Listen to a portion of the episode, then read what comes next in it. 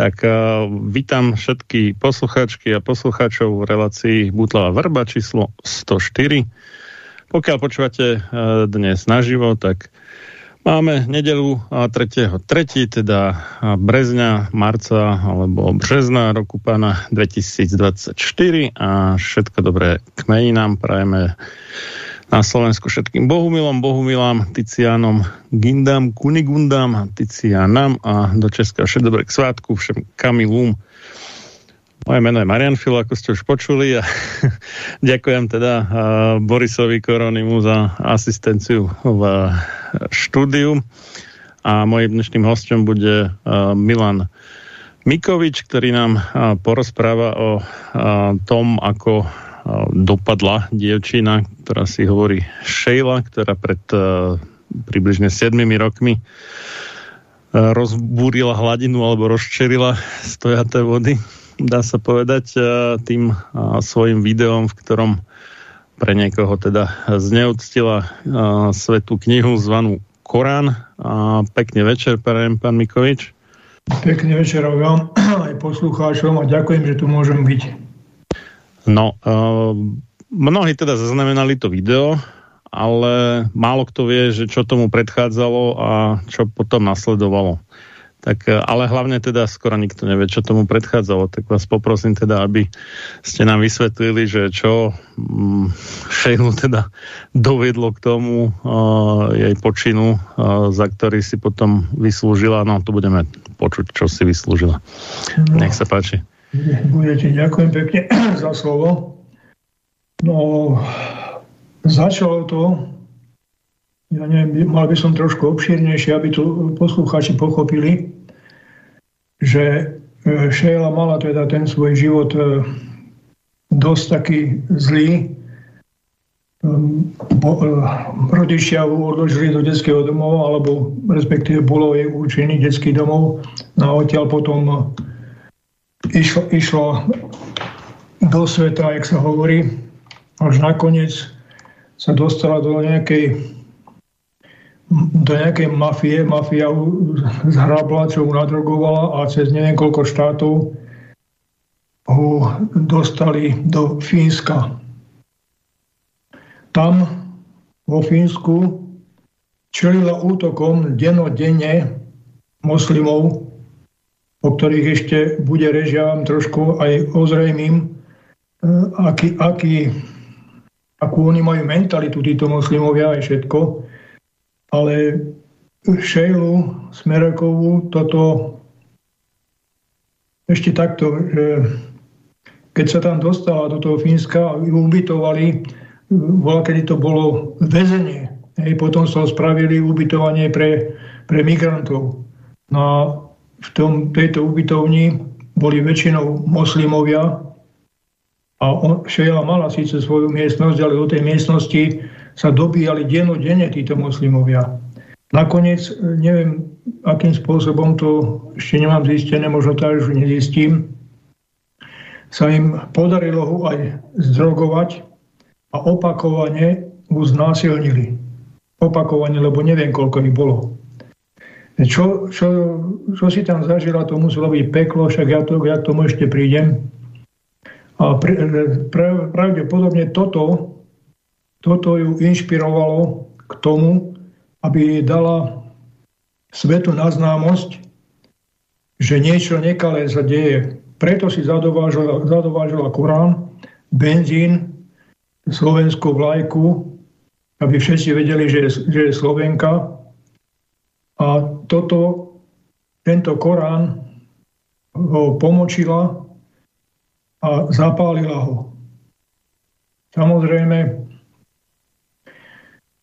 potom už nasledovali súdy a tak ďalej, ale ja teraz prídem tak na zohriatie, zoberiem taký postup teraz už, jak to bolo. Hej. Šejla v roku asi 2017 prišla späť na Slovensko, a vtedy polícia Šejlu aj zadržala, pričom v jej prípade navrhovali bezobné stíhanie a Najvyšší súd Slovenskej republiky však v marci 2017, mimochodom, to je už 7 rokov, čo jej nedajú pokoj, aby ste vedeli. V Väzbu nahradil dohľadom probačného a mediačného úradníka. Bola opätovne zadržaná v októbri 2020. Dôvodom boli obvinenia pre trestné činy hanobenia rasy a národa, prečin nebezpečného vyhrážania sa a iné skutky. Stíhaná pre trestné činy výroby extrémistického materiálu, rozširovanie extrémistického materiálu, hanobenie národa a rasy a presvedčenia, podnecovanie k národnostnej, rasovej a etickej nenávisti a násilia proti skupine obyvateľov. Samosudca špeciálneho trestného súdu pritom v auguste 2021 uložil obžalovanej ochranné psychiatrické liečenie ústavnou formou. Následne v septembri toho istého roku rozhodnutie odobril aj Najvyšší súd Slovenskej republiky. O uložení ochranného liečenia rozhodol prvostupňový súd ešte predtým v apríli 2021.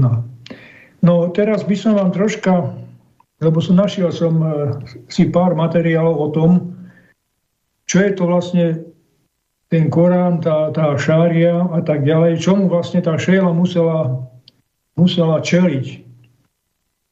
Mohameda asi už poznáte, je to ako ich nejaký, neviem čo to je, či svatý, či čo, ale tento znižil... Prorok, ako hovoria, prorok s veľkým P v podstate, akože ten najextra super prorok, ano, je Mohamed a ho, uctievajú ho v podstate možno ešte viacej, ako sa v katolicizme uctievajú svätí, no. Áno. No, takže tento Mohamed znížil status vydatých žien na najnižší úroveň sexuálneho otroctva a prostitúcie. Povolil toľko možností na ukojenie sexuálneho pudu v rámci islamského zákona, že prostitútky sa stali nezamestnanými. Šokujúcou pravdou je, že Mohamed sa na ženy pozeral ako na domáce zvieratá. Po svojej záverečnej kázni Mohamed prirovnal ženy k dobytku. Hovoril, zaobchádzajte so ženami dobre, pretože sú ako zvieratá a nič vlastného nemajú. Allah urobil potešenie z ich tiel zákonným vo svojom Koráne. Ženy, otroci a ťavy sú to isté. Treba sa pred nimi utiekať k Allahovi. Mohamedovo učenie bolo skutočne veľkolepé. V roku 2007 muž, asi 40-ročný v Afganistanu, najprv oholil svojej žene Nazí 17-ročnej hlavu, potom jej odrezal uši a nos, zuby jej vyrazil kameňom, kopal a bil ju dovtedy, dokiaľ jej nedolámal nohy a ruky. Prosím, je to trošku drsnejšie, kto nemá rád takéto veci, niekto radšej nepočúva. A keď omdlela, oblial jej nohy vriacou vodou. Takto oslávili prvý deň Eid ul Adha, islámsky rituál obete. Nazia je jeho druhou ženou, už svoju prvú ženu zabil. Takto niektorí moslimovia oslavujú sviatok Eid, obetujúc tak vlastnú ženu namiesto ťavy, pretože ťavy sú drahé, ale ženy sú lacné. V rámci práva šarie manžel nie je povinný zaplatiť lekárovi za liečenie svojej manželky a v prípade choroby božský zákon Allaha šaria nepozná vynútený sex. Na žene po uzavrení manželstva nie je tu niečo také ako znásilnenie v manželstve. Manželka je po právnej stránke sexuálnou otrokyňou muža, obvykle s ďalšími troma rovnako bezmocnými manželkami. V prostitúcii sa zákazník nemusí starať o sexuálne uspokojenie prostitútky. Podobne sexuálne želania a preferencie žien nie sú v islame uznávané. Pre ženu je prvá noc po uzavretí manželstva nocou vynúteného sexu. Napríklad somálski moslimovia bijú bičom svoje novomanželky od úplne prvej noci. Nemilosrdné bitie bez akéhokoľvek dôvodu je náboženskou tradíciou Somálska, takže toto je status vydatých žien v islame. Teraz asi máte na tele husiu kožu a aspoň troška si viete predstaviť, v akom hnuse musela vo Fínsku Šejla žiť. Doprial by som to tej sudkyni, čo ju súdila. Mimochodom, nepripomína vám to jej odsúdenie tak trochu islámu. Tam ženy nemajú žiadneho práva a v našom štáte sa vie obyčajný človek domôcť svojich práv. Na Slovensku má pravdu len ten, čo má peniaze. Po Fínsku bola prenasledovaná moslimami, ich nenávisť voči bielej žene, to ako Šejle Smerekovej, sa stupňovala a ich útoky voči jej osobe sa opakovali denodenne. ak to správne pomenujem, tak to boli rasové útoky. Dobíjali sa do miestnosti, ktorú ako žena mala určenú na bývanie. Hej, to znovu sa opakujem, ale opakovanie matka múdrosti. Neskoršie sa im podarilo, doteraz neviem, akým spôsobom nadrogovať a znásilniť.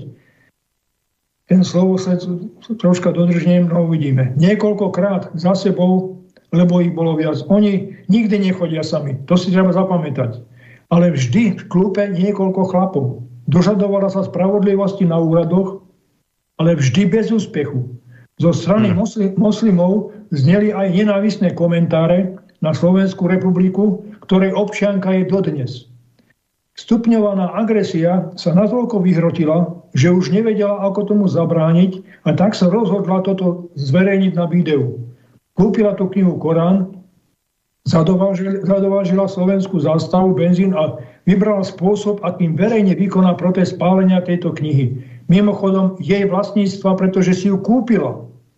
Nemala vedomosť, že to bude brať ako rasovú nenávisť, a mala za to, že to robí na svoju obranu a obranu svojej vlasti Slovenskej republiky. Vedela dopredu o plánoch moslimov, ich invázie do Európy a Slovenska, a vlastne týmto aj varovala Slovensko pred ľuďmi, čo nie sú utečenci, ale vojaci v Sýrii, ktorí chcú obsadiť územie Slovenov tak, ako sa pokúšali už, dá sa povedať, niekoľko storočí. Len teraz to prevádzajú v inej podobe, čoho sme všetci svedkami. Jej pohnútka vychádzala zrejme k očisteniu tela a duše, a zároveň, a to si ani neuvedomila, bola jej osobou použitá Ústava Slovenskej republiky, a to článok 25 obrana vlasti.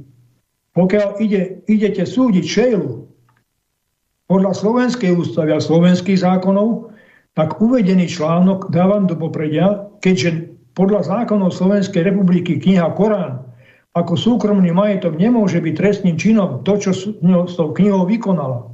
Ďalej podľa slovenských zákonov nie je Korán náboženstvo, ale len ideológia, a preto nesmie byť osoba za uvedený skutok súdená. Mimochodom, kniha Korán, teda nie kniha Korán, ale islám, to opravujem, islám, nie je registrovaný na Slovensku. Kto to nevie, už teraz to bude vedieť. To znamená... O to sa pričinil Andrej Danko ešte v tom predchádzajúcom volebnom období, keď bol v koalícii, teda, a to bolo do roku 2020, že na jeho návrh teda bol zdvihnutý ten minimálny počet príslušníkov nejakého náboženstva alebo cirkvi na to, aby mohla byť registrovaná. Takže nie je to vôbec registrované. Oni sa teda pomaličky blížili k tomu predchádzajúcemu číslu, ale on to teraz neviem, či z 20 000 na 50 000 zdvihol, alebo nejak tak, a tým pádom sa tomu dosť dramaticky vzdialili. Ja som tam ešte chcel dodať, že síce áno, že hypoteticky môže mať moslim legálne až 4 ženy, ale zase má povinnosť ich uživiť, a väčšina tých moslimov je príliš chudobná na to, aby si to mohla dovoliť, takže reálne väčšina moslimov má iba jednu ženu, aj keď tí bohači teda môžu mať 2, 3, 4, no. A len aby to nebolo také no, jak to povedať, neúplné ten výklad. No a tiež teda závisí od krajiny, že jedna vec je, že je niekde islám, a druhá vec je, aké sú tam, nazvime to, že stáročné zvyklosti, ktoré ovplyvňujú to chápanie islamu v tej ktorej krajine. Že, čo ja viem, v takom Čečensku asi to nie je až také zlé, jak ste to opisoval. Alebo nejakej inej islamskej oblasti Ruska. Prídeme ešte aj k tomu, lebo mám kamaráta, ktorý bol v jednej krajine a videl niečo, tak to by som ešte potom povedal. Dobre, jasné, v poriadku. Tak len toľko. Ospravedlňujem sa za prerušenie. V poriadku. Dobre, tak chcel by som ešte zdôrazniť, že toto ako nebol žiadny rasový útok, to spálenie toho Koránu, ale smerovalo to k určitej skupine moslimskej národnosti, ktorí, ako som už spomínal, ju prenasledovali a týrali. Hej. Mala vo Fínsku aj priateľov moslimov, a Preto opakujem ešte raz, uvedený skutok nebol vedený ako rasová nenávisť. V predošlých jednaniach už uviedla, že títo dotyční prevádzali okrem predaja drog aj obchod s bielým mesom.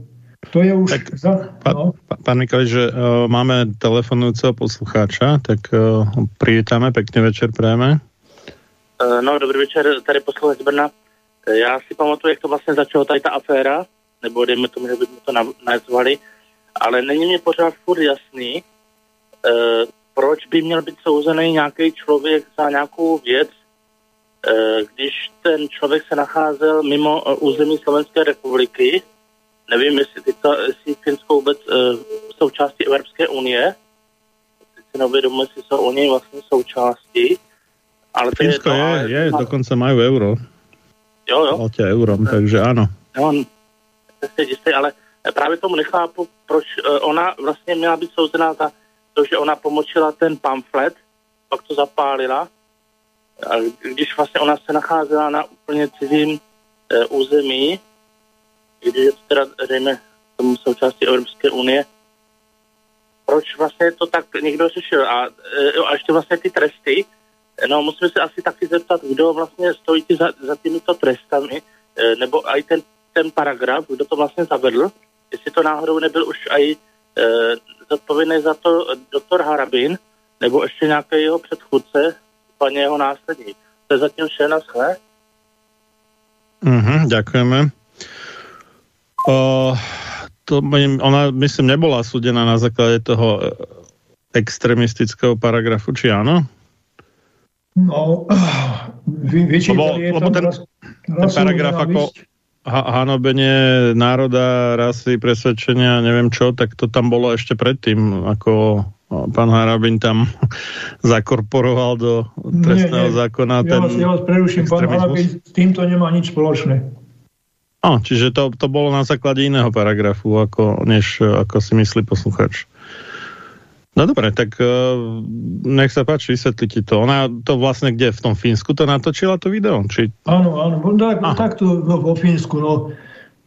Aj na súde, keď som bol v Bystrici, tak tam hovorili tiež, že na nezistenom mieste, v nezistený čas, všetko mali nezistené, ale ju odsúdili. No takže to neviem, ako pochopiť.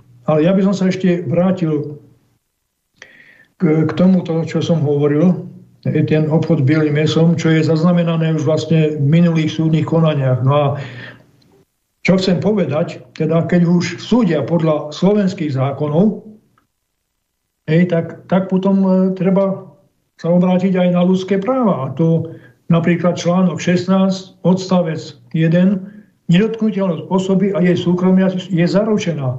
Obmedzená môže byť len v prípadoch ustanovených zákonom. Ako som uviedol vyššie, tento odstavec bol hrubo porušený moslimami.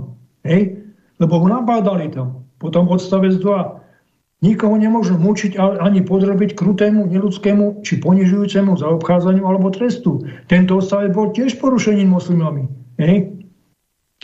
Otázka je teda, že či z toho videa bolo zrejme, že tak reaguje na to, jak s ňou zaobchádzali, lebo som mal dojem, že asi mnohým to teda zrejme nebolo. Či? Pane, keď niekto si zoberie Korán a hovorí o moslimoch, lebo ona tam jasne hovorila o moslimoch, že si ich bude jednoducho loviť, tak ona už musela byť extrémne nahnevaná na nich. A z toho videa bolo jasne zrejme, že ide o moslimov. Nie, tomu rozumiem, že akože na moslimov bola nahnevaná, ale že či bolo zrejme, že prečo. No však kvôli tomu, ako sa do nej navážali, tam čo ju znásilnili, drogovali, a neviem všetko. Tam proste ona bola ponižovaná. Však to sa len číta, že ako oni zaobchádzajú so ženami. Že oni ich nemajú za človekov, oni majú za zvieratá, tie ženy. Ale tak sa k ním aj správajú. Ja by som teraz povedal príbeh toho môjho známeho. On robil v Senci ako už penzista v logistickom centre a hovoril mi, že predtým oni chodili stavať nemocnice do týchto moslimských krajín a mali ubytovňu tak danú, že im okná boli smerom na futbalový štadión. Každé ráno tam museli pozerať, ako tam moslimovia vyvedú ženy a postrieľajú ich. A veľa z týchto jeho kamarátov, čo tam s ním pracovali, tak už to psychicky neznesli. Museli ich deportovať späť na Slovensko. Hej. Toto je tá moslimská, neviem, jak to povedať. To bolo v akej krajine? To už si nepamätám, v akej krajine to bolo. Viem, že to bola moslimská krajina. No. To už sa omlúvam, ale som už starší človek a ja nepamätám si už úplne detaily. No, okay. Čo by som sa ešte vyjadril k tej Šejle. Mám tu ináč aj zostrih krátky z toho súdu, čo som naraz naposledy bol, kde som zostrel, počkajte, a neviem, či to bude počuť. Toto bude, musím to pustiť. Tak bol pri práci do konania, teda pre potreby do konania 13NT 1/2021 znalec, ktorý konštatoval v tom doplňujúcom znaleckom posudku. Obžalovaná pochádza z malopodnetného sociálne slabšieho prostredia zo 6 nevlastných súrodencov. V detstve bola odobratá matke a niekoľko rokov bola umiestnená v detskom domove. Má ukončené základné a neukončené stredoškolské vzdelanie, je slobodná, má jedno maloleté dieťa, ktoré nemá zverené vo výchove. Mala pracovať v minulosti ako krupierka, živila sa brigádnicky, určitú dobu žila v zahraničí. Psychiatrická anamnéza začala v roku 2007, kedy bola hospitalizovaná na detskom oddelení pre intoxikáciu alkoholom. Opakovane takto bola hospitalizovaná a potom v roku 2018 v súvislosti s iným trestným stíhaním, ktoré bolo následne právoplatne zastavené pre nepríčetnosť, bola zistená táto diagnóza porucha zmluvy. Je to zmiešaná porucha osobnosti a syndrom závislosti na alkohole. Táto porucha zmluvy je duševná porucha, ktorá patrí do skupiny najťažších duševných chorôb. Je liečbou ovplyvniteľná len čiastočne. Nie je vyliečiteľná, ale je liečiteľná. A konštatuje, že v prípade tej ľudovej poruchy počas tej dvojročnej ochrannej psychiatrickej liečby bol dosiahnutý maximálny terapeutický benefit. Nedá sa už dosiahnuť ústavnou liečbou ďalšie zlepšenie. Dostatočne boli potlačené chorobné prejavy, ktoré robili pobyt obžalovanej na slobode z psychiatrického hľadiska za nebezpečný. Čiže preložené do slovenčiny došlo na základe teda tej medikamentoznej liečby k zlepšeniu zdravotného stavu obžalovanej a pokiaľ teda bude túto liečbu poctivo dodržiavať, tak jej pobyt na slobode už nebude nebezpečný. V súvislosti s týmto odvolacími námietkami. No, takže toto bol výrok súdkyne, že už v roku 2007 mala nejakú psychickú poruchu, ktorá musela byť liečená. A oni teraz, ja som na súde, keď bol vynesený rozsudok, tak som súdkyni sa opýtal, že keď teda bola chorá už v roku 2007, či nebola chorá aj v tom roku, keď pomočila tento Korán z paliva. Rokovanie skončilo, alebo súd skončil a opustíte miestnosť, alebo tlačili von. Hej? A pritom, logicky mi z toho vyplýva, že by mala byť brána za teda no neviem, možno nesvojprávnu, alebo neviem, jak sa to presne nazýva právnicky, ale že by to malo byť pri najmenšom ako poľahčujúca okolnosť. Teda. Viete čo, mne to takto vám poviem. Keď som bol na tom súde, tak asi po 10 minútach mne bolo jasné, že je to len divadlo. Pretože Šejla bola odsúdená skôr, ako na ten súd prišla. To bolo jasne vidieť. A čo mi to potvrdilo aj to, keď je obhajkyňa Šejlina, mám to tiež tuto vyseknuté, to vám tiež môžem pustiť, začala argumentovať tiež nejakými paragrafmi a takto, však ako ona musí v tom vyznať, keď je právnička. Ale viete, čo spravila súdkyňa? Umlčala ho, nechcela to počuť. To je vrchol arogantnosti súdu. To znamená, že by narušila volačo a nemohli by ten rozsudok vyniesť, asi zrejme. Až dovolíte, ja vám to pustím, ako ho umlčali.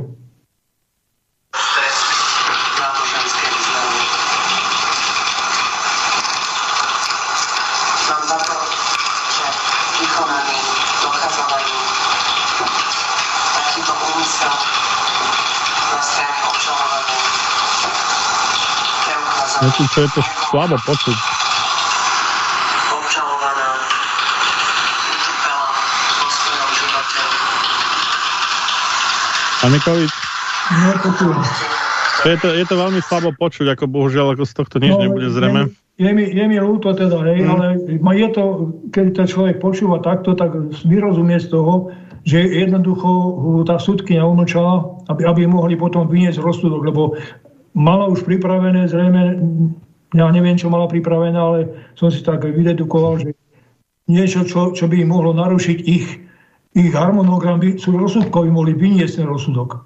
No, možno je to už niekto iný pripravil. Ja tiež mám takéto podobné skúsenosti so slovenskými súdmi, bohužiaľ. Je to veľmi zlé. Ona proste, ja vám tak poviem, to dievča, keď prišlo na Slovensko, ja som sa niekde dopočul, to neuveríte mi, ale to dievča má IQ vyše 100. Hej. A aby ho umlčali, tak spravili z nej psychicky chorú a poslali ho najprv do Sučian, odkiaľ sa mne osobne ho podarilo dostať. Nebudem tu sa rozširovať o tom ako, ale dostal som ho odtiaľ. Potom následne ho znova odchytili, potom ho zavreli do Pezinka. Tam sa mi tiež podaril kúsok jeden, nebudem hovoriť dopredu, ako to bolo, ale proste ho pustili. A nepustili ho. Odtiaľ ho previezli, do Hronoviec. Hej. To znamená, 3 roky bolo na psychiatrii, 3 roky. A ja si dovolím tvrdiť, že to dievča je zdravé. Oni zavreli... Teda akože od toho človeka, roku... Od toho roku 2017 až do 2020, ne? Či ako to bolo? No, ona furt bude v base alebo na psychiatrii, hej. Keď si s ňou už nevedeli rady, tak je psychicky chorá. Keď sa im to hodilo, tak nie je psychicky chorá, ide do basy. Hej? A takto si ju prehadzovali jak horúci zemiak. No. Ja som... No, neviem, či to môžem povedať, ale zobral som si ju pod patronát Šejlu a snažím sa jej pomáhať, aby sa zaradila normálne do života, ale týmto spôsobom, že ju odsúdili na 3 roky natvrdo. Ja si myslím, že Šejlu utvrdili v tom, že normálny život viesť nevie. Nemôže teda, že jednoducho má zakázané viesť normálny život a zrejme Nechcem to nejak zakriknúť alebo niečo. Tam ona mi sama hovorila, lebo my sme ja som jak jej otec. Hej? A ona sa mi zverila, že ona už nechce ísť za mreže, že už má toho plné zuby, lebo že už 10 rokov, že koľko už stále za mrežami. Vrátane aj toho Fínska, tam tiež to väzenie, tam tiež mreže a tak ďalej, že už chce viesť normálny život a oni ju znovu srčili za mreže. Hej? A v tom Fínsku to ste nespomínal, že jak ju tam teda riešili ako miestni? No, vo Fínsku však som hovoril, že Tam jej proste úrady nič nepomohli. Úplne sa na ňu vykašľali. Tak za to potom prišla na Slovensko, že už mala toho Fínska plné zuby. Mimochodom, Šejla bola ako v ochrannej lehote, ako svedok toho obchodu s bielým mesom. Mám niekde aj preložený papier z Fínska, Kde je to napísané? Tak niekto nám volal, ale poprosím ešte raz, nech nám zavolá. Ona teda... Takto, ja celkom stále nerozumiem, že jak sa vlastne dostala do toho Fínska, lebo však u nás bola teda v decáku a potom čo? Potom dospela do 18 rokov a nejak, ako čo sa stalo? No, do 18 rokov to dospela, potom začala nejaké podnikanie robiť. Najprv pracovala aj ako krupierka, zarábala si tak brigádnicky, potom mala nejaké podnikateľské činnosti aj v Čechách, lebo tam bolo, ako sa dostala do krížku s mafiou, ktorá ju zdrogovala a zaviezla ho do Fínska. Ako na predaj. Je? Tam sa je zrejme, to už neviem vám vysvetliť, ako podarilo zrejme utiecť, alebo čo, a zavreli ju tam v utečeneckom tábore. Tak to je všetko, čo môžem k tomu povedať, ja viacej tam detálnejšie neviem. Máme poslucháča na telefóne, tak pekný večer prajeme. No, ještě jednou dobrý večer. No, jak právě ta šel v tém Pezinku, tak on tam byl za něj Rudolf Vlaský a dělal s něj vlastně rozhovor. To video je na nějakým z těch jeho asi 4 nebo 5 kanálů. To se dá dohledat. Ale pro mě není úplně jasný, jak ona vlastně se ze Slovenska... To nám vypadlo. No asi. Vyzerá, že vypadlo. Či? Jste tam ještě? Já jsem tady. Moment. No, pokračujte, lebo jsme vás chvíli nepočuli. Že no, jak ze Slovenska a potom sme už nepočuli. Ja práve som nepochopil, jak ona sa vlastne z toho Slovenska dostala do tej ciziny, proč ona vlastne emigrovala, jestli to bolo kvôli penězům, akože na Slovensku sa málo... Teraz to pán... Nebo... Asi ste to nepočul, teraz to pán Mikovič hovoril, že tam nejak sa dostala do kontaktu s mafiou a že v podstate uniesli do toho Fínska. Jako ze Slovenska ju unesli do Fínska, jo? Pravdepodobne z Čiech, lebo tam má nejaké podnikateľské aktivity. Aha. Tam ona mi spomínala teda, že z Čiech, že ju viezli do Nemecka a potom do ďalších krajín, niekde až do Fínska. Aha, tak to som si myslel, že už to tady skončilo, protože tohle se tady dělo normálne ešte na konci 90. let a na přelomu roku 2000, že se tady unášeli většinou holky po těch 18 letech, nebo i dokonce před 18 let ze západních Čech a ze severních Čech, že byly unášeny právě do Německa, do Deltoru a do Holandska. A tak já jsem myslel, že teda, když už tam začali ČSSD trošku tenkrát čistě dělat pořádek tady, že tohle už teda skončilo. A tohle se odehrálo v kterém roce, jestli víte? Toto bolo, v 2017 natočila to video. Ešte skorej, niekedy v 2016. Neviem vám povedať, že vlastne klamal by som. A jestli to bolo pred rokem 2010, nebo to bolo po roce 2010? Ešte počkajte, 2017. Nie, po roku 2010 zrejme. To stalo, jo? Uh-huh. Aha, takže ona byla vlastně osoba OSVČ, jako takhle, jestli to dobře chápu. Ona nebyla zaměstnanec v nějaké firmě, ona byla asi OSVČ a dostala se asi do nějakého problému. Jo. Uh-huh. Dostala se do nějakého kontaktu s nějakou organizovanou skupinou na únosy, jo, teda tím pádem. Ano. Uh-huh. A tak to jsem si myslel, že...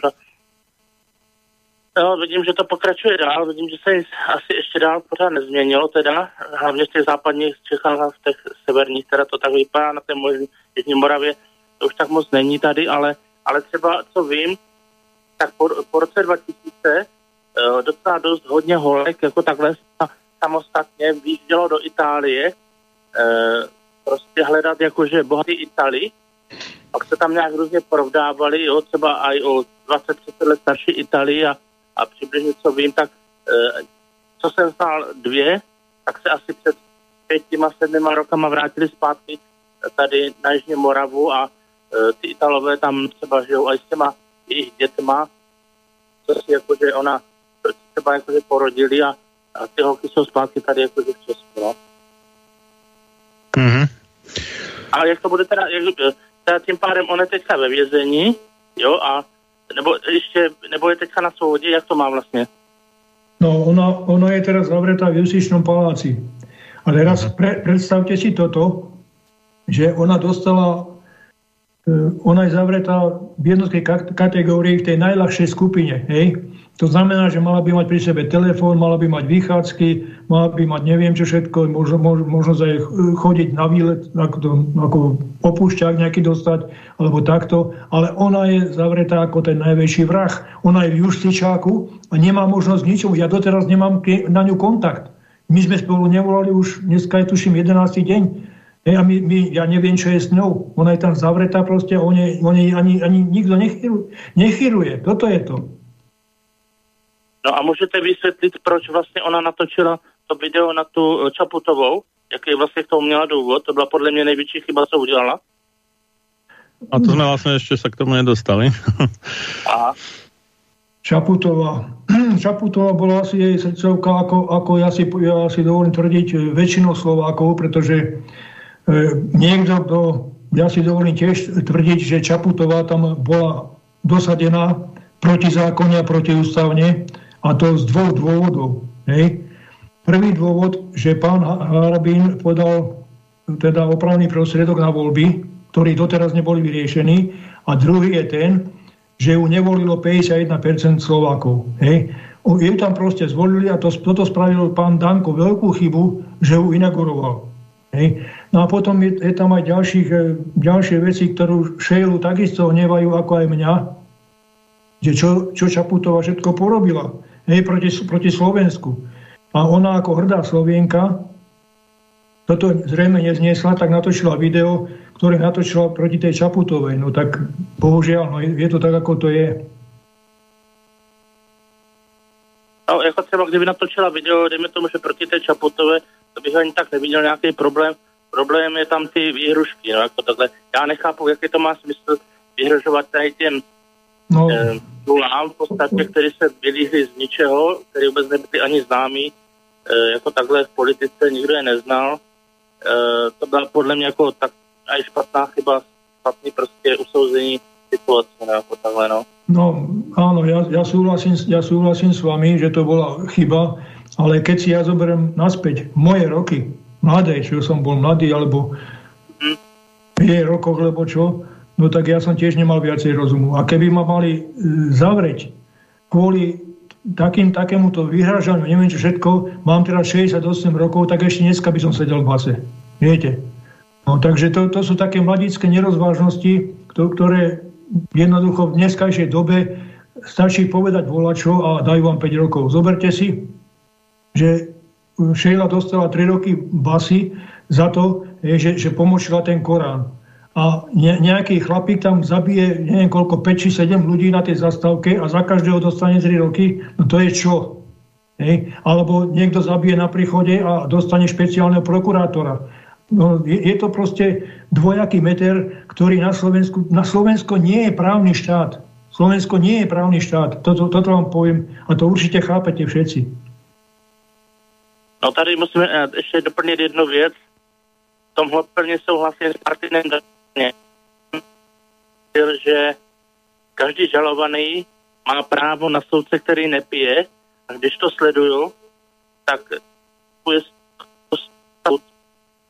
pracujících věřstvící stále, kteří bohužel chodí na pojednávání jako takhle. O kterých se mluví hodně, ale o některých tež zatím jako tež díky zatím naschle. Nejako to som ani ja nerozumel tieto posledné slova. Nerozumel som mu dobre, že niečo, že nepije ten sudca, lebo čo, ale chodia, že už na... Zrejme, že niektorí sudcovia moc pijú a že také by asi nemali rozhodovať, ale... No, viete, čo ešte ma teraz napadlo? Mm-hmm. Keď som bol v Bystrici na tom prvom pojednávaní o tom ohľadom Koránu, tak zavolali si svedka. Mm-hmm. Je to Slovák, ktorý vyznáva tento islám. Tak ho tam predvolali, ja som tam bol prítomný. No a pýtali sa ho, čo on hovorí na ten spálený Korán, a on hovorí, že strašne ma to pobúrilo, hej. No a teraz, keď už skončilo, že bola tam prestávka, tak som išiel za tým moslimom teda a som sa ho pýtal, že či v tej knihe Korán majú tiež ako my v Biblii, že odpúšťaj svojim vinníkom, ako my odpúšťame sebe samému a takto, hej. A on, že áno, máme. A tak sa ho pýtam, keď to tam máte, tak prečo prenasledujete Šejlu? Viete, čo mi povedal? Vy ste absolútne nekorektní. Tak ja som nekorektný, hej, a on ide dať Šejlu do basy za to. Čo vlastne ani na Slovensku nie je zákon, ani ústavné. No. Mňa by zaujímalo, že čo by sa stalo, keby namiesto Koránu to isté urobila s Bibliou. Ja mám také tušenie, že by sa nestalo nič. Samozrejme, že nič. Zoberte si, že moslimovia tam rúcajú kostoly tuto po Európe, že náňajú kresťanov kadetade a nič sa im nestane nikomu, ale naše súdy vlastne, čo by mali nám slúžiť a chrániť našich občanov, tak nás vôbec nechránia, ale absolútne nie. Zoberte si, neviem, či to tu môžem spomenúť, pána Magáta. No jasné, kudne. Hej. On len zobral dôkazy, fakty, tieto veci a dal to do jednej knižky a tú knižku vydal.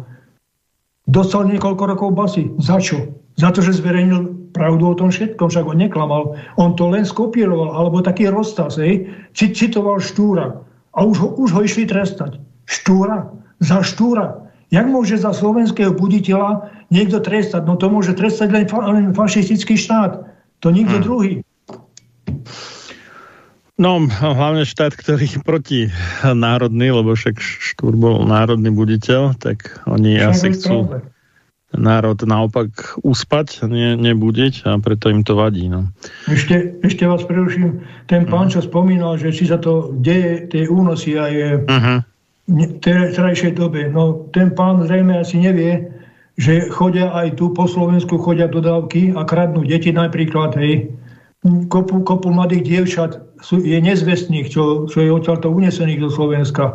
Ja som počul, že potom v februári 2022, že výrazne stúpol počet zmiznutých detí, hej, jak sa sem vyrojili tí Ukrajinci. Obchod orgánov a tak ďalej.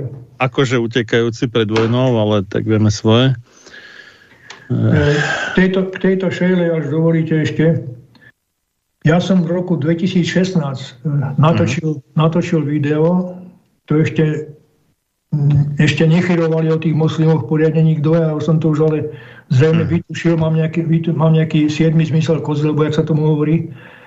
A natočil som video, ako budú títo moslimovia dobíjať Slovensko a Európu. A presne som na tom, to je video pod názvom 100 miliónov pohybe, ak sa mýlim, opravte ma. Hej.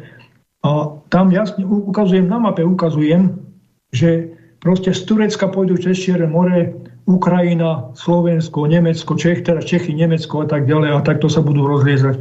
Ja som to tam jasne ukázal. Hej. Vtedy som bol, neviem, či sa môžem tak vyjadriť, tam tých komentárov, čo mi tam napísali, bol som blázon a neviem čo všetko, že nech si dám lieky. A teraz je to všetko pravda. A Šejla, čo spravila? Iba ukázala, že nám hrozí, aké nebezpečenstvo nám hrozí. Hej? Lebo ona to už nemohla zniesť, toto, čo sa tam dialo s ňou. Podľa mňa. No, teraz dala to všetko na to video. Tam sa proste, lebo ona nevidela možnosť, ako sa už brániť, ako dať povedať aj svetu, že ako je zle, že už nejakým spôsobom musela dať von, hej. A za to, že sa bránila, tak ju idú trestať. No. Dobre, tak už nám ubehla vyše 3/4 hodinka, tak poprosím do štúdia o hudobnú prestávku a o nejakých 7 minút 40 sekúnd budeme pokračovať. No zahyň, studom večným zahyň podlá duša, čo o slobodu dobrý ľud môj mi pokúša. Lež večná meno toho nech ovenčí sláva, kto seba v obeť svetu za svoj národ dáva. A ty morho, hoj morho, detvo môjho rodu, kto kradmou rukou siahne na tvoju slobodu, a čo i tam dušu dáš v tom boji divokom, mor ty len a voľ nebyť, ako byť otrokom. Samo Chalúbka. Počúvate Slobodný vysielač.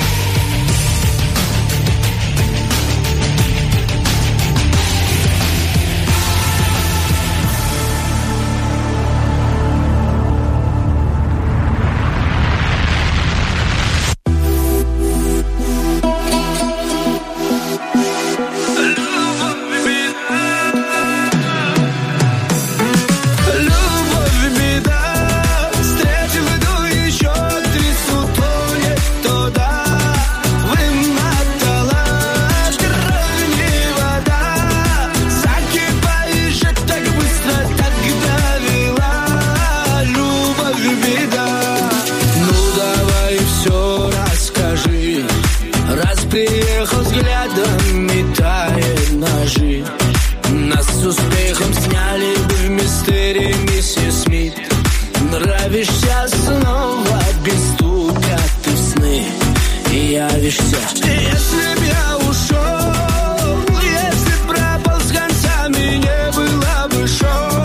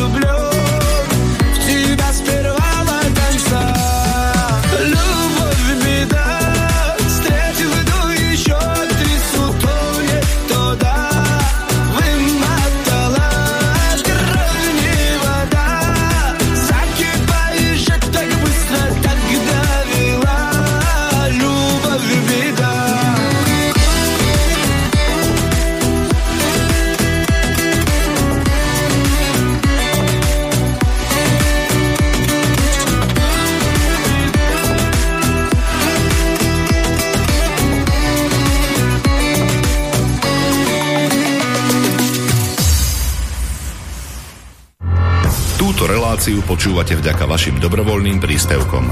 Ďakujeme za vašu podporu. Počúvate Slobodný vysielač.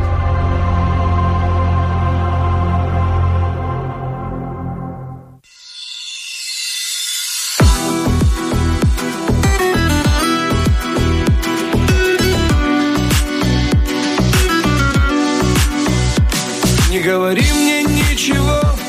Дай минуту мне подумать. Я пью шотландское вино, пытаюсь мыслями запутать. Не говори мне о любви, которой нету в твоем сердце. И не зови меня своим, ты перешла мои границы. А горький вкус твоей любви меня убил, и теперь без сил. А ты змея пустила яд, любовный яд. Да я так рад, что все прошло. Может быть, и не было, и ничего. Прощай, прощай, и никогда меня прошу, не вспоминай. А горький вкус твоей любви меня убил, и теперь без сил. А ты, змея, пустила яд, любовный яд. Да я так рад, что все прошло. А может быть, и не было, и ничего. Прощай, прощай, и никогда меня прошу, не вспоминай.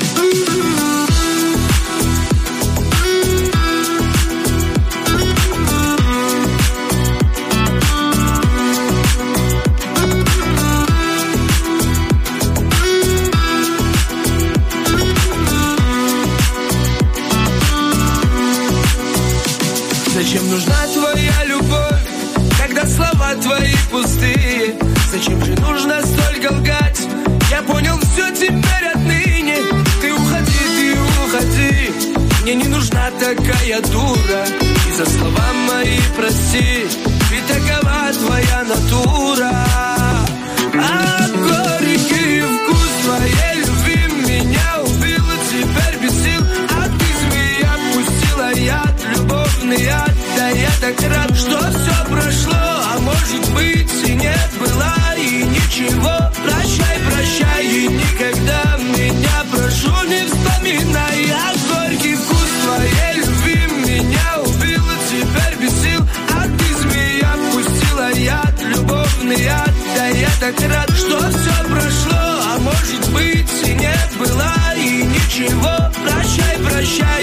никогда меня, прошу, не вспоминай.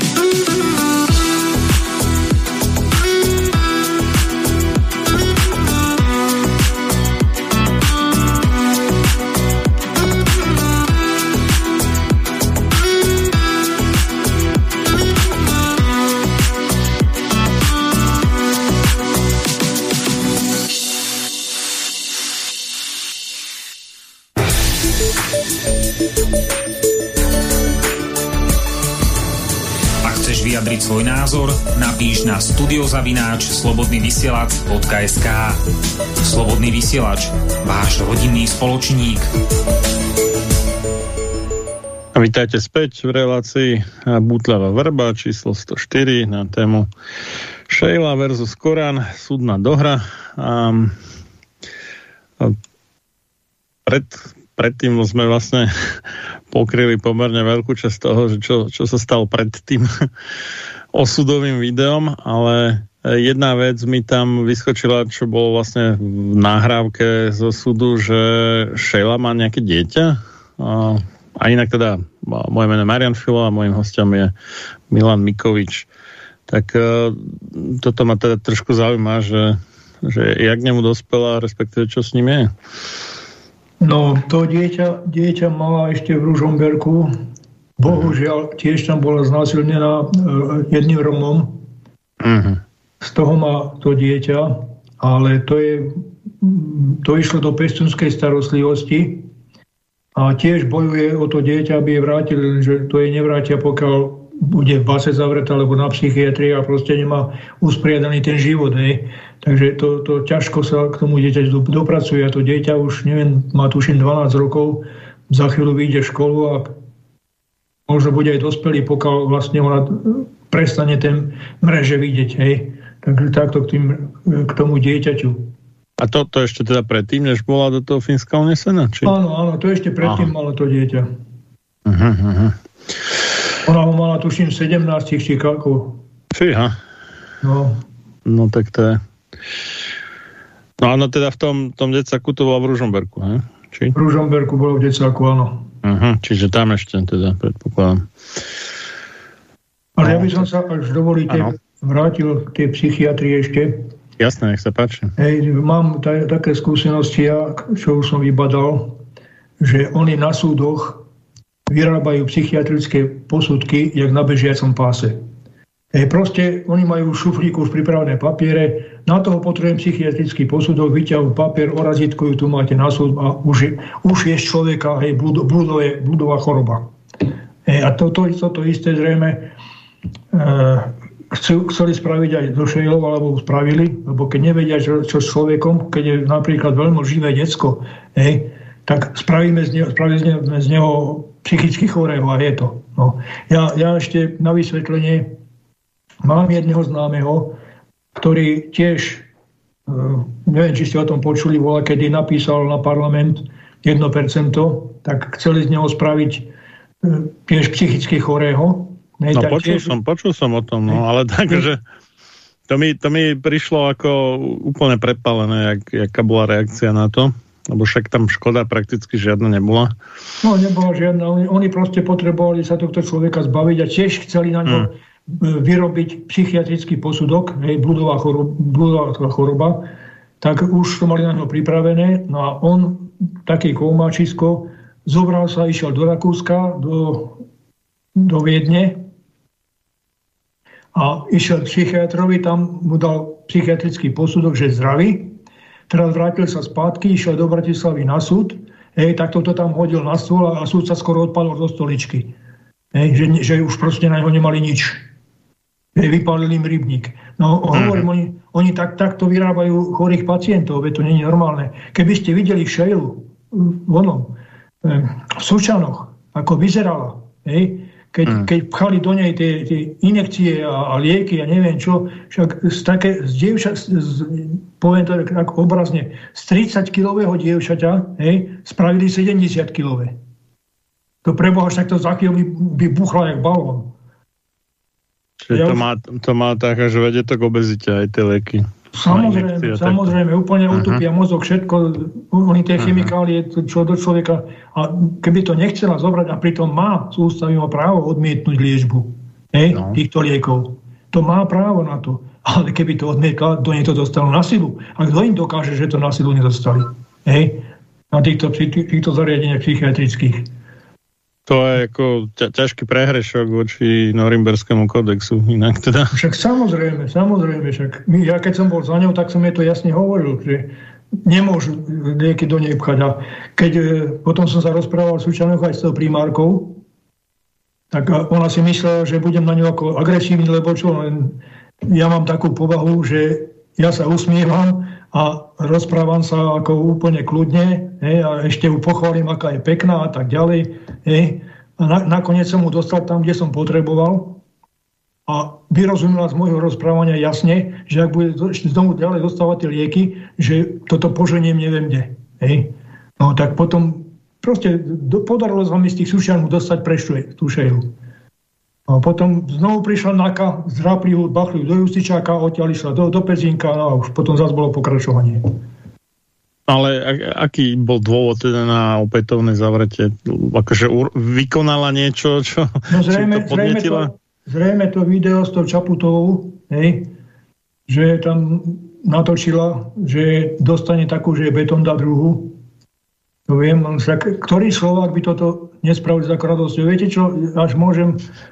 Tiež poznám taký jeden vtip, že Matovič ide po námestí, aj so ženou, a teraz oproti ním išla pekná slečna a Matovič sa otočil, jeho žena to videla, prásk mu jednu Matovičovi. No a taký starý detko to videl, dobehol, prásk druhú Matovičovi. A tá žena, čo mi bijete muža? Ja to sa nesmie, ja som myslel, že už to začalo. Viete? Áno. No, tak ja som ako skôr ako gentleman, teda, že ženy sa nebijú, ale... No, ja som tiež v živote ženu neudrel, ani neudriem. No, ale teda... ja som, u mňa to bolo tak, že kedy, lebo som býval v rodinnom dome, ešte keď som robil baníka v Handlovi, tak mal som rodinný dom a potreboval som vždycky drevo narúbať. No a keď ma žena riadne nahnevala, tak som zobral radšej sekeru a išiel som. Tak som mlátil do toho dreva, tam toľko som narúbal dreva aj na 2 roky. A keď ma to všetko prešlo, tak som prišiel do obývačky, dal som jej pusu a sedeli sme. Aj to je celkom dobrý spôsob ako udržiavať partnerský vzťah v poriadku. No, ale to som chcel povedať, že napriek gentlemanstvu človek sa zamýšľa, že či by niekedy neurobil výnimku. No. Dobre, no. V niektorých prípadoch. V niektorých prípadoch, veru. Takže kvôli tomu, že tam dala nejaké teda výhražky, ktoré v podstate asi každému jasné, že v jej prípade sú v podstate také plané reči. No však samozrejme. Reálne asi by k tomu nedošlo. Určite nie, ale bol to dobrý dôvod teda na to, aby ju znova zavreli. Ne? Áno, však ona tam má ochránku, ona tam má neviem čo všetko, však nej sa človek nedostane. A však navyše má doživotne zabezpečené šoféra, auto luxusné a ešte nejaké benefity, ako vyslúžili prezident. No, tak, to by je možno aj potom ako zíde, alebo odíde z paláca, tak si žije na vysokej úrovni. No dobré, takže v tých Sučanoch teda to bolo akože na základe rozhodnutia súdu, že sa má liečiť. Áno, dostala ústavnú liečbu a musela to absolvovať. A to bolo akože jak som z toho vyrozumel, že vraj mala byť teda akože ťažká alkoholička. Podľa toho, čo ste púšťal tú nahrávku? No, prosím vás, takto.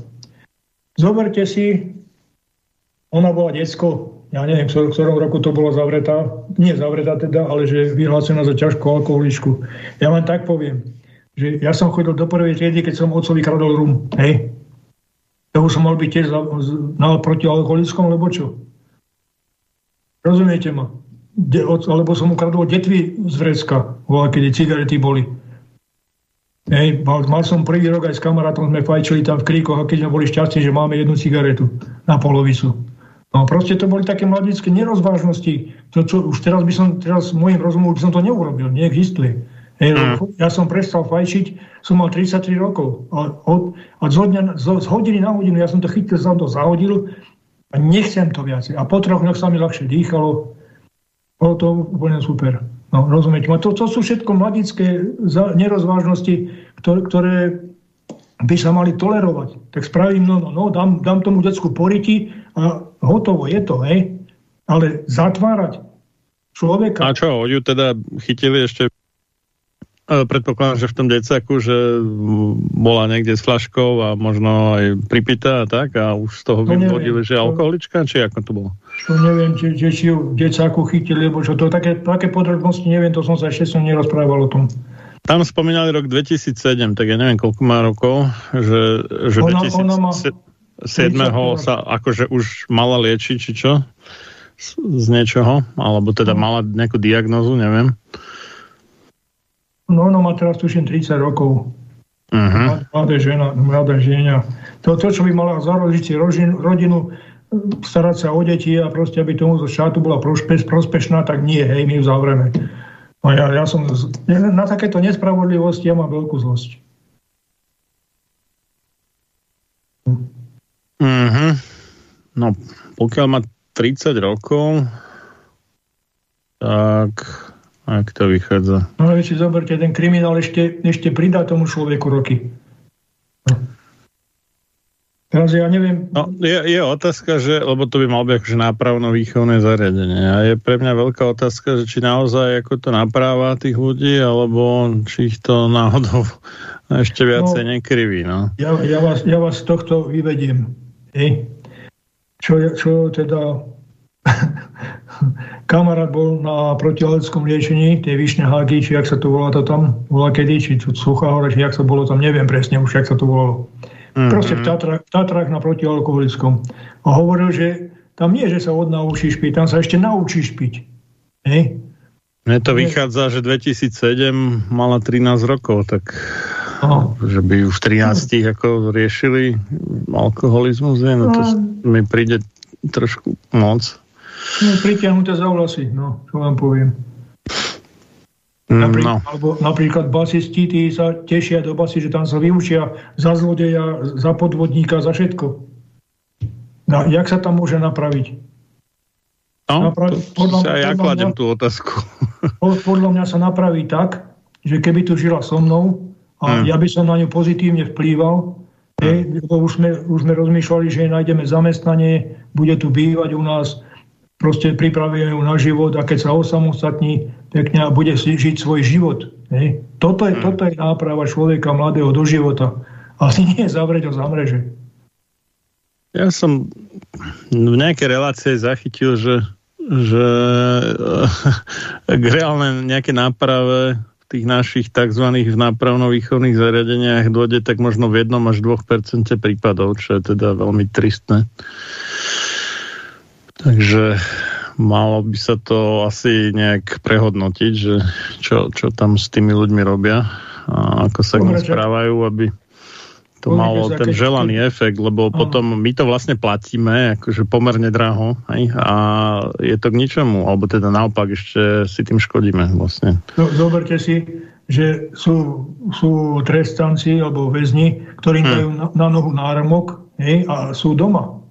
Áno. Prečo to neurobili Šejle? Mohla tu byť s nami. Mohla tu byť s nami, hej, a mohla žiť normálny život.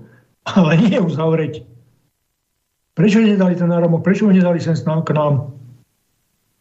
Alebo má známeho, hej, nebudem ho menovať, poznám, už som bol s ním pár razy. Prečo nemohla byť s ním aj s tým náramkom? Mohla normálne žiť, normálne fungovať.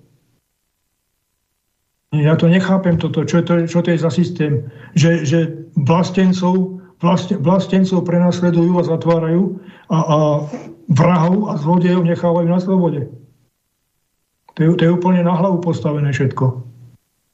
No tak ten systém niekto vytvoril a asi to neboli úplne že vlastenci, ktorí mu dali tú dnešnú tvár. Aspoň tak to vyzerá. Ja som veľmi nahnevaný. Ja som, hovorím, pozeral som okolo toho, aj sledujem, však nie len Šejlu sledujem, ale viacej takých prípadov. Čo jeden pán volal, kedy, bože, koľko to je, 10 rokov, už 15. Bol som s ním na námestí v Bratislave, už nespomeniem na jeho meno. Bol študovaný človek, vysokoškolský vzdelaný človek, hej. Proste tiež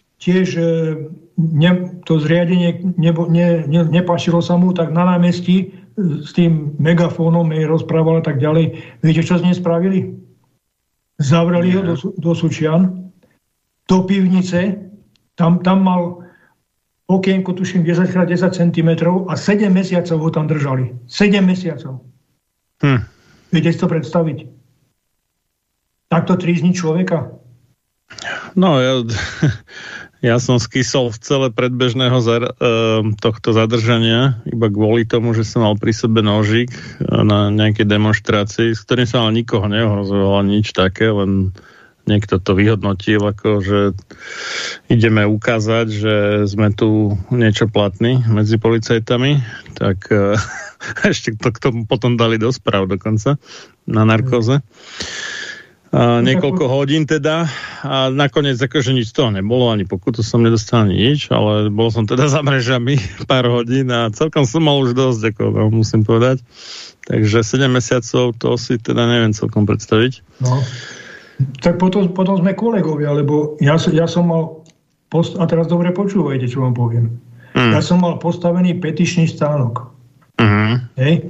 Mal som ho postavený pred Markízou, lebo viem, že Markíza je najväčší klamár na svete a podporuje Ameriku, a nie Slovákov. Hej? Tak tam som mal na verejnom priestranstve za cestou, je budova, potom je cesta a za ňou som mal pri potoku petičný stánok, tak zavolali na mňa policajtov. Petičný stánok mi protiústavne zrušili, mňa zavreli do CPZ-ky. Jednoducho tam byť nesmieš a hotovo. To je sila teda. To je sila, že? A keď teraz si zoberte, že som písal som na ústavný súd toto, že čo sa mi stalo, že jak je to možné. Viete, čo mi odpísali z ústavného súdu? Že aby som to dal napísať advokátovi a tak im to poslal, že oni to až nebudú riešiť. Tak ja ako držiteľ moci, hej, ja nemám právo napísať na ústavný súd. Musí to spraviť advokát alebo nejaký právnik. Áno, tak takéto sú postupy a je to na hlavu ako skutočné. Napísala nám posluchačka Anna, že dobrý večer do štúdia. Je nádej, že keď sa stane prezidentom doktor Harabin, dá Šejle amnestiu. Aj o Magatovi sa vyjadril, že by mu dal amnestiu. No... Ja by som si to aj prial, ale keď som tak pozeral, aké kurzy dávajú stavkové kancelárie na víťazstvo Harabina, tak mám taký dojem, že to nie je veľmi, veľmi reálne, že by vyhral, lebo ako kurz 1:600 čosi, to viac menej znamená, že sú si istí, že nebude. Tak neviem. Ako to vy vidíte? Nechcem doktorovi Harabinovi nejako zle spraviť, ale povedať to musím. Čo sa týka toho súdu v Banskej Bystrici, tak na jeho doporučenie sme si objednali právnika. Nebudem menovať jeho meno, aby nepovedali, že verejne ho ako ohováram, lebo čo. Ale bolo to na doporučenie doktora Harabina, tak som si objednal toho právnika, stálo nás to 2000 €, to vám poviem na rovinu. Tie peniaze boli vyhodené do vzduchu a my sme sa zadlžili. Hej. A teraz si zoberte, že tento advokát, on si zobral peniaze a prišiel si do Bystrice na súd len posedieť. On tam nepovedal jeden paragraf, jeden zákon, nepovedal nič, len tam sedel jak taká kvárga, hej, a nepovedal absolútne nič. Až potom, pri nejakom záverečnom slove, to, čo som mu ja povedal, že proste Šejla bola prenasledovaná a takto, tak povedal 2-3 vety a zase sa posadil. Toto bolo od kapacity advokátskej na súde Banskej Bystrici. Ja som myslel, že keď vyjde von, takže mu tam, no nebudem hovoriť, čo mu tam, asi mu potrasem rukou, no. Viete, takže nechcem doktorovi Harabinovi nejako uškodiť s týmto, možno, že sa pomýlil, keď mi doporučil tohto právnika. A potom ďalšia vec je, on sa tým hrdí, že hlasoval za Lisabonskú zmluvu. Ja som si prešiel Lisabonskú zmluvu a tam sú články, ktoré škodia Slovensku. Že proste, čo sa v Bruseli povie, tak to Brusel spraví a čo ostane, tak potom môžeme spraviť my. No, nejak tak porobotnícky povedané. Nebudem to teraz citovať doslovne. No a pán Harabin sa s tým ešte hrdí, že on by tú zmluvu hlasoval by na ňu zásno. Ale to, čo vypráva, ja ho počúvam takto po tých sedeniach, čo chodí po tých mestách. No keby splnil všetko to, čo tam navypráva, kade-tade, no tak to by bolo dobre, lenže splní to. Keď ja už neverím žiadnemu politikovi. Žiadnemu, ani jednému. Hej. A jedna vec je, že či to chce splniť, a druhá vec je, že či ako prezident bude mať na to páky vôbec. Hej? Lebo on dáva amnestiu, takže on môže... No, dobre, na amnestiu môže, áno, to je pravda. Amnestiu ale môže. Na iné veci, čo sľubuje, tam by som bol veľmi rezervovaný ako voči tomu. No, tam aj ja teda. Viem svoje o tom. Takže nechcem moc zachádzať do politiky. Teda z tej ponuky ako kandidátov ako mi príde ako najlepší, len vravím, že tie šance veľké asi nemá. Teda. No, aj keď teda je to číslo 3 v prieskumoch, to je fakt, ale s veľkým odstupom po číslo 1 a 2. Ja som počul od jedného kamaráta, že vy chcete voľby v otrockom štáte, chodia otroci k voľbám. Viete? No. Lebo slovenský štát ako taký, my vlastne sme zlikvidovaní. My už nerozhodujeme o ničom. Ja mám osobne nahraté video, kde minister financií, v ktorom roku to bol teraz 24, 2018, či kedy, povedal, že musíme ten rozpočet slovenský spraviť tak, aby nám to Brusel schválil. Odkedy Brusel má schváľovať náš rozpočet? Vysvetlí mi to niekto. Potom my sme jak sa to povie, zvrchovaný štát. My sme nie zvrchovaný štát, my sme otroci Bruselu. No a teraz zase má tak právo... Odkedy máme v ústave ten paragraf, že tie smernice, alebo čo to je v Európskej únie, sú nadradené našim zákonom, tak darmo budeme hovoriť o zvrchovanosti, tam je to čierne na bielom, že nie sme. Áno, a Harabin ešte zahlasoval za Lisabonskú zmluvu, čo im to potvrdzuje. No. Tak sa asi za veci majú, ale ja by som do tej politiky moc nešiel, lebo zase budem rozčúlený a nebudem spať v noci, ale mám podlomené zdravie. Ospravedlňujem sa. No dobrá, takže aby sme si to zosumarizovali, v tom 2017 teda Šejla nakrutila a rozšírila to video. Následne sa teda... V 2017 ho už zavreli. Alebo 2016 to bolo? Čo to natočilo? Tak niekedy v 2016. No, čiže v 2017 sa vrátila na Slovensko, hneď ju zavreli. No a tam bolo viacero teda súdov, alebo viacero obvinení na ňu, alebo jak to bolo? No, v rámci jedného súdneho konania len... Nie, ona tam v Rúžomberku, však mladý dievča bola na nejakej diskotéke a sa tam bránila tam nejakú svoju kamarátku, lebo čo, tak prišlo tam k pestným zápasom, by som povedal. No a potom tá protivníčka jej vytiahla od niekal pištol plynovú, tak Šejla jej vytrhla z ruky a utekala s ňou von. A už bolo, že na ňu, že ona Šejla chcela strieľať z tej pištole a tak ďalej. No tak tam potom prišlo tiež tuším k nejakému súdnemu sporu. No a potom neviem, či za ten incident, alebo za ktorý, ale proste pol roka si odsedela.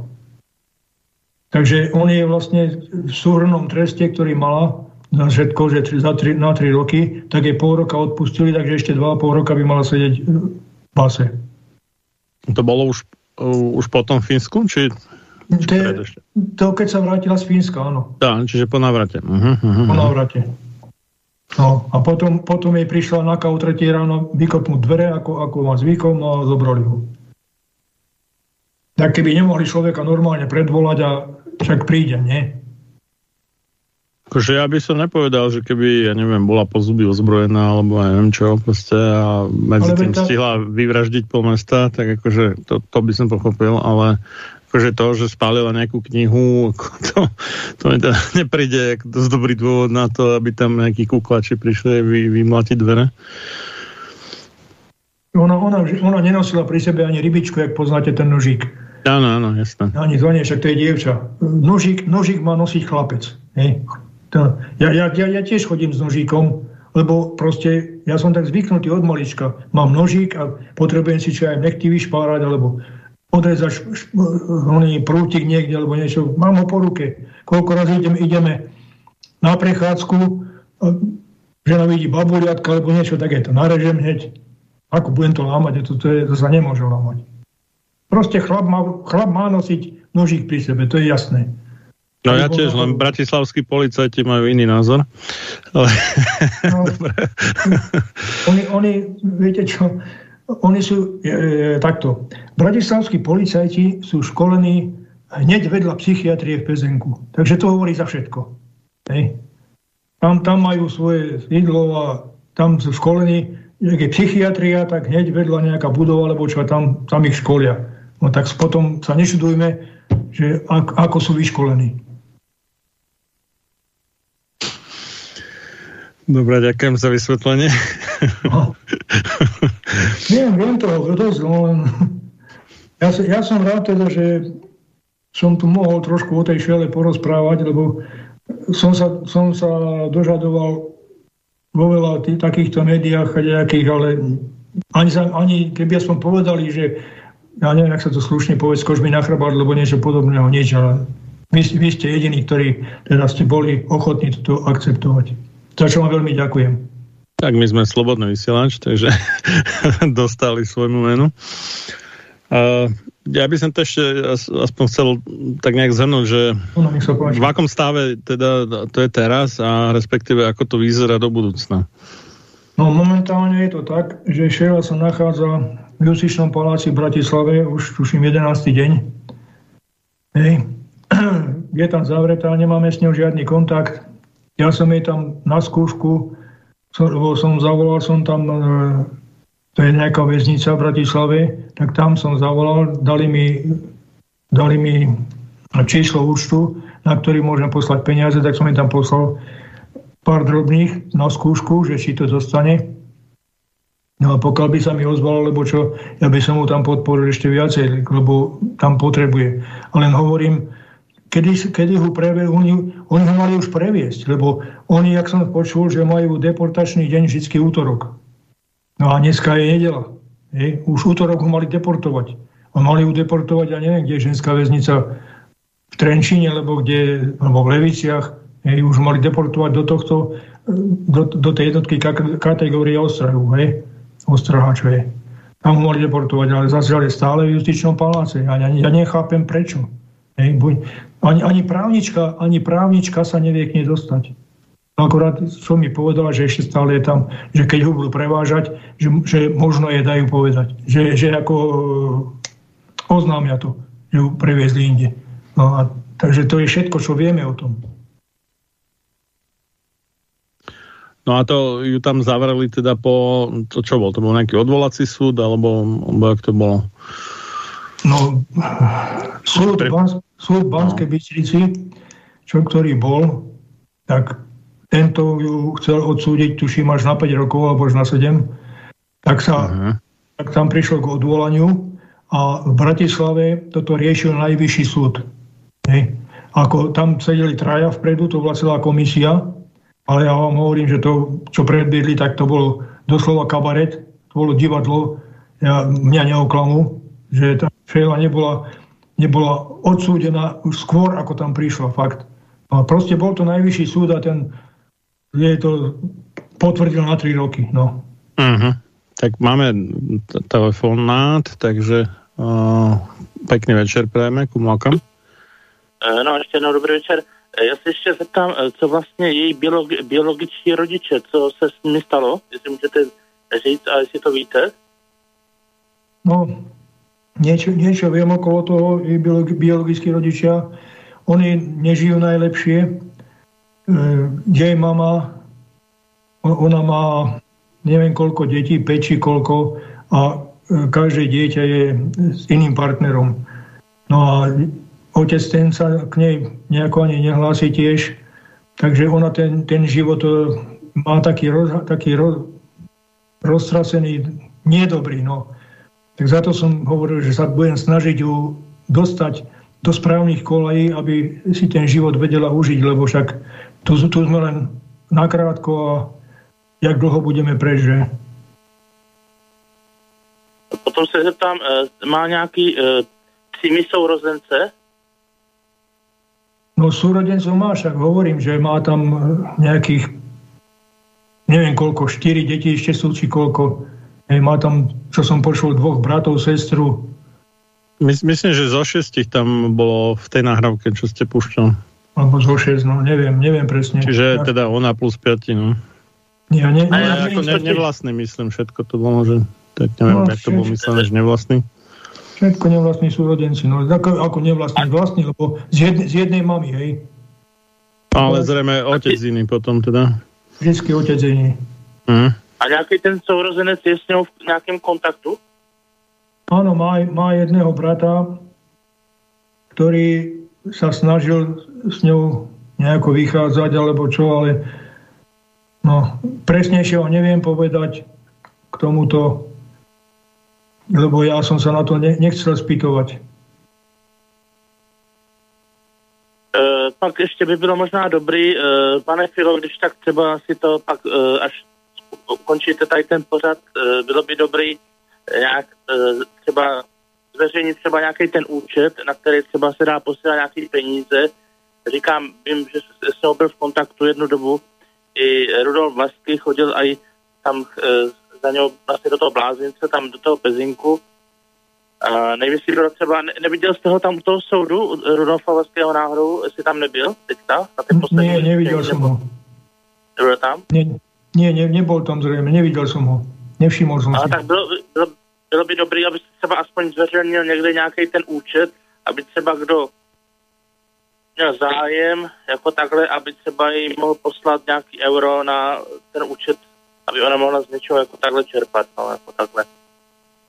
Takže to je asi zatím vše, díky za tím nasled. No, ďakujem. Ďakujeme za zavolanie. No, máme tu nejaké e-maily. Tak Stano zo Straňov píše, že to je presne tak ako s Magátom, alebo ešte horšie.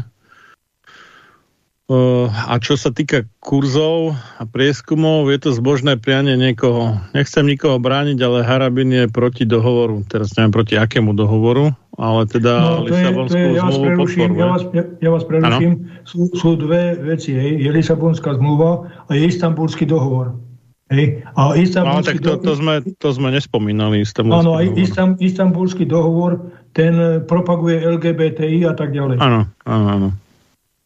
To, ako tam, to je jasné, tam to je proti tomu toho, ale to sme nespochybňovali, ale Lisabonskú zmluvu a on to, myslím, no minimálne ešte nejak pred rokom, alebo kedy som ho naposledy počul, tak to obhajoval, ako nám to sa teda ježili chlpy, že to čo ako má znamenať. Ale on si asi nie je ochotný pripustiť chybu, takže potom aj všelijak krkolomne to obhavuje. Podobne ako teda ten extremistický paragraf, kvôli ktorému trpel jak Rostas, tak Mazurek a Kotleba tiež. Takže no budíš.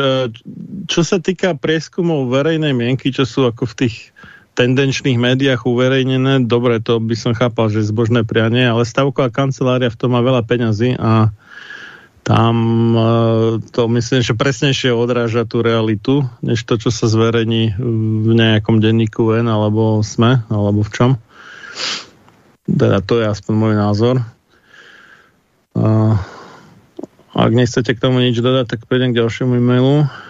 Nemám k tomu nič. Dobre, Jozef píše, pozdravím vás, ja som bol na proteste v Kroji s Valaškou a vo všetkých médiách ma ukazovali ako lúzra s chladnou zbraňou. Držte sa, no tak to... No, tohto Jozefa poznám, to je slovenský bojovník. On je tam od Martina. A je mi to sympatické, musím povedať teda v Kroji s Valaškou. Ale viete, mne to už príde akože úplne chore, nie? Tak človek má nejaký skrutkovač pri sebe, povedzme, lebo neviem čo, často ho používa, tak ho má stále so sebou a už mu povedia, že má chladná zbraň, no tak ako prepačte, ale toto už je, neviem, aká paranoja. Viete čo, ja chladná zbraň. Je to taká len súvka moja, hej, že Galko volá, keď jej predal samopaly po 11 €, keď bol, neviem, čo to bol minister obrany, či čo to bol.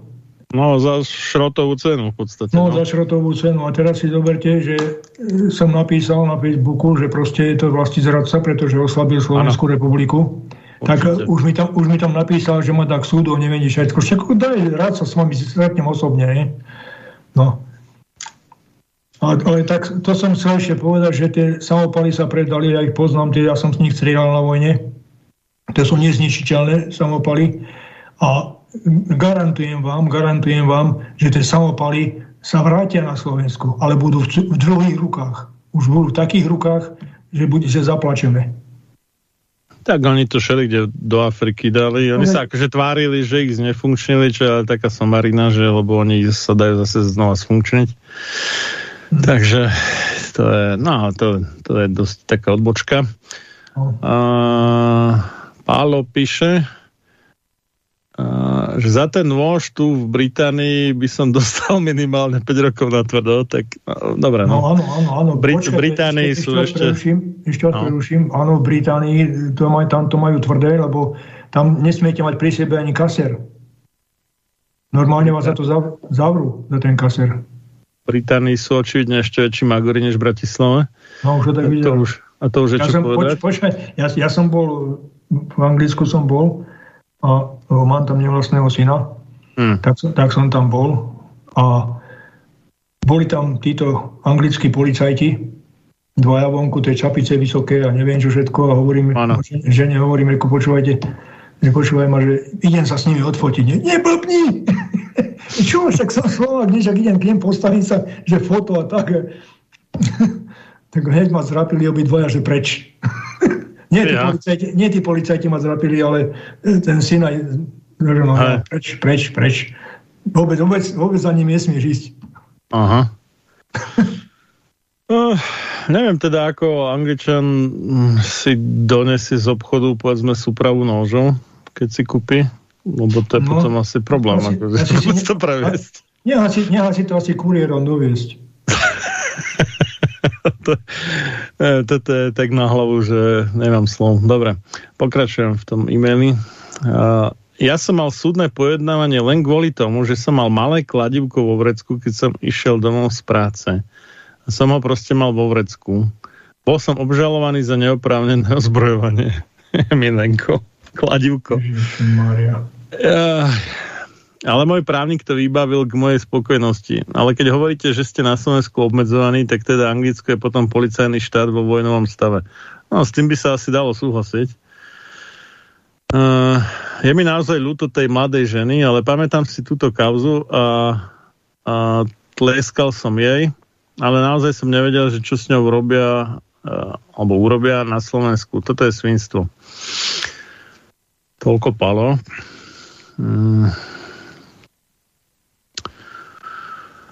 Keď som takto, ja si zoberiem slovo na chvíľočku.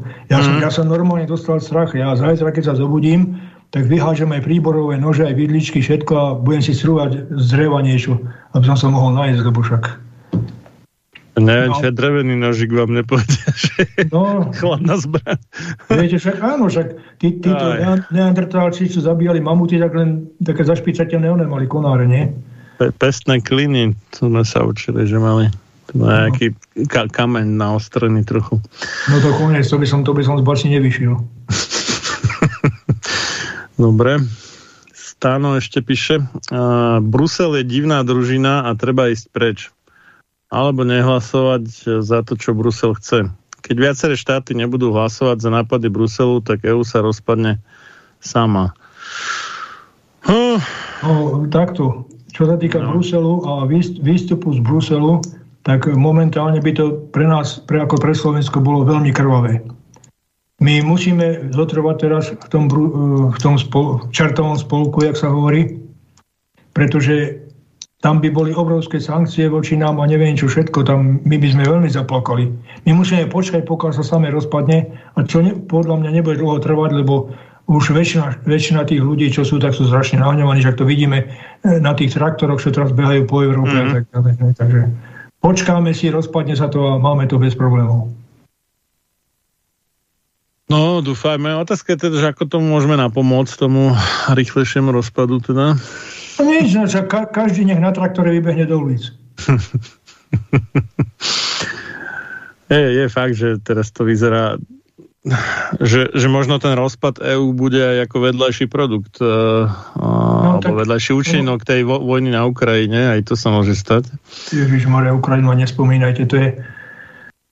Až sa môžem k tej Ukrajine troška vyjadriť, tak všetci hovoria, že Putin, že je agresor. Figu borovu.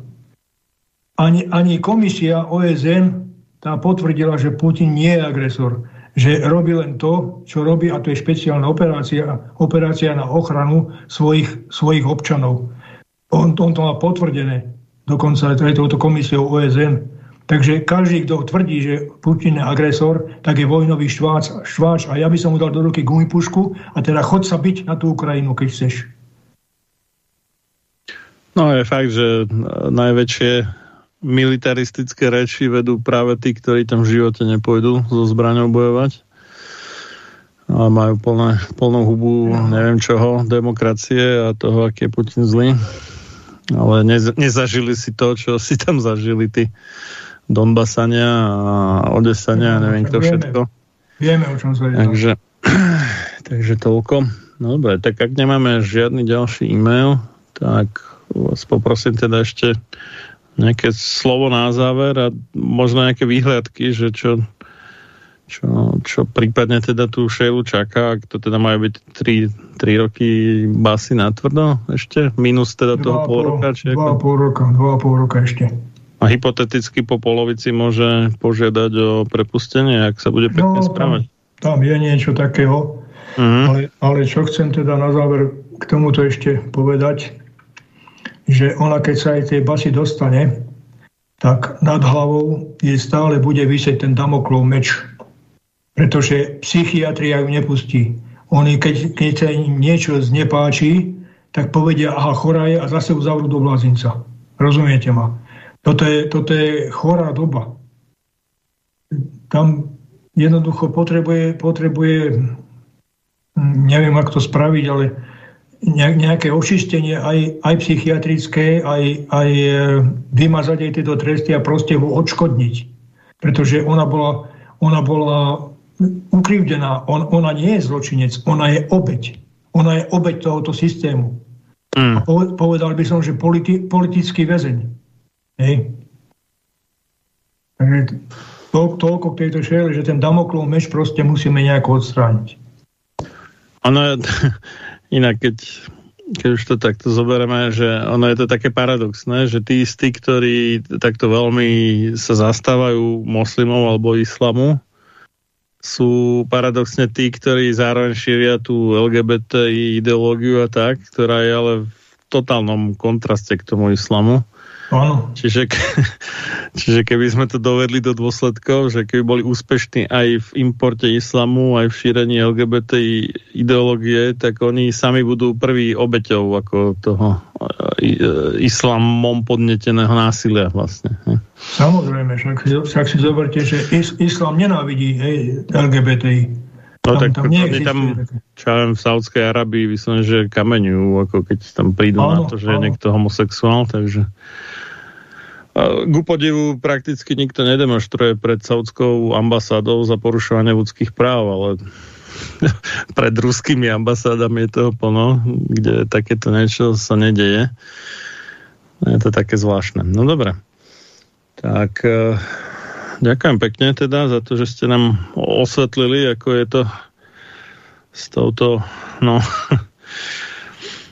jak to povedať, nechcem povedať nešťastničkou, keď by teda mala viacej šťastia, ale nazvime to, že obeťou násilia, ktorá v nejakej možno frustrácii natočila a povedala niečo, za čo ešte potrestali. Hoci naopak teda mali potrestať tých, ktorí sa na nej nejak násilne realizovali a k čomu paradoxne nedošlo. Čiže to je vlastne taký systém na rozvrat akýkoľvek dôvery v spravodlivosť, že sú trestaní tej obete a vinníci naopak zostávajú nepotrestaní. Tak dúfam, že pochodí čo najlepšie, ako je to ešte v túto chvíľu možné. No a držím palce teda. No a pekný večer ešte. No ja sa nevzdávam. Bojujeme ďalej. Uvidíme, čo sa nám podarí, čo nie ešte proti tomuto systému, lebo to je chobotnica. To je ako kedy ten taliansky seriál Chobotnica, čo bol. Áno. Korán do Katány. No, to sa moc proti tomu bojovať nedá. Ale robím, čo sa dá a uvidíme, čo spravíme ešte. Takže ďakujem veľmi pekne, že som tu mohol byť dneska s vami a povedať svetu o Šejle Smerekovej. No a až by som sa niečo dozvedel ešte, tak buď vám to pošlem mailom, alebo neviem, čo spravím ešte. Hej. Takže ďakujem veľmi pekne a pekný večer vám prajem. Napodobne. No a čo sa mňa týka, tak milá posluchačka, vážení posluchači, do počutia o 2 týždne, teda v nedeľu 17.3. Takže tiež ešte pekný večer a o necelé 2 hodinky aj pekný nový týždeň. Do počutia. Táto relácia vznikla za podpory dobrovoľných príspevkov našich poslucháčov. I ty sa k nim môžeš pridať. Viac informácií nájdeš na www.slobodnyvysielac.sk. Ďakujeme.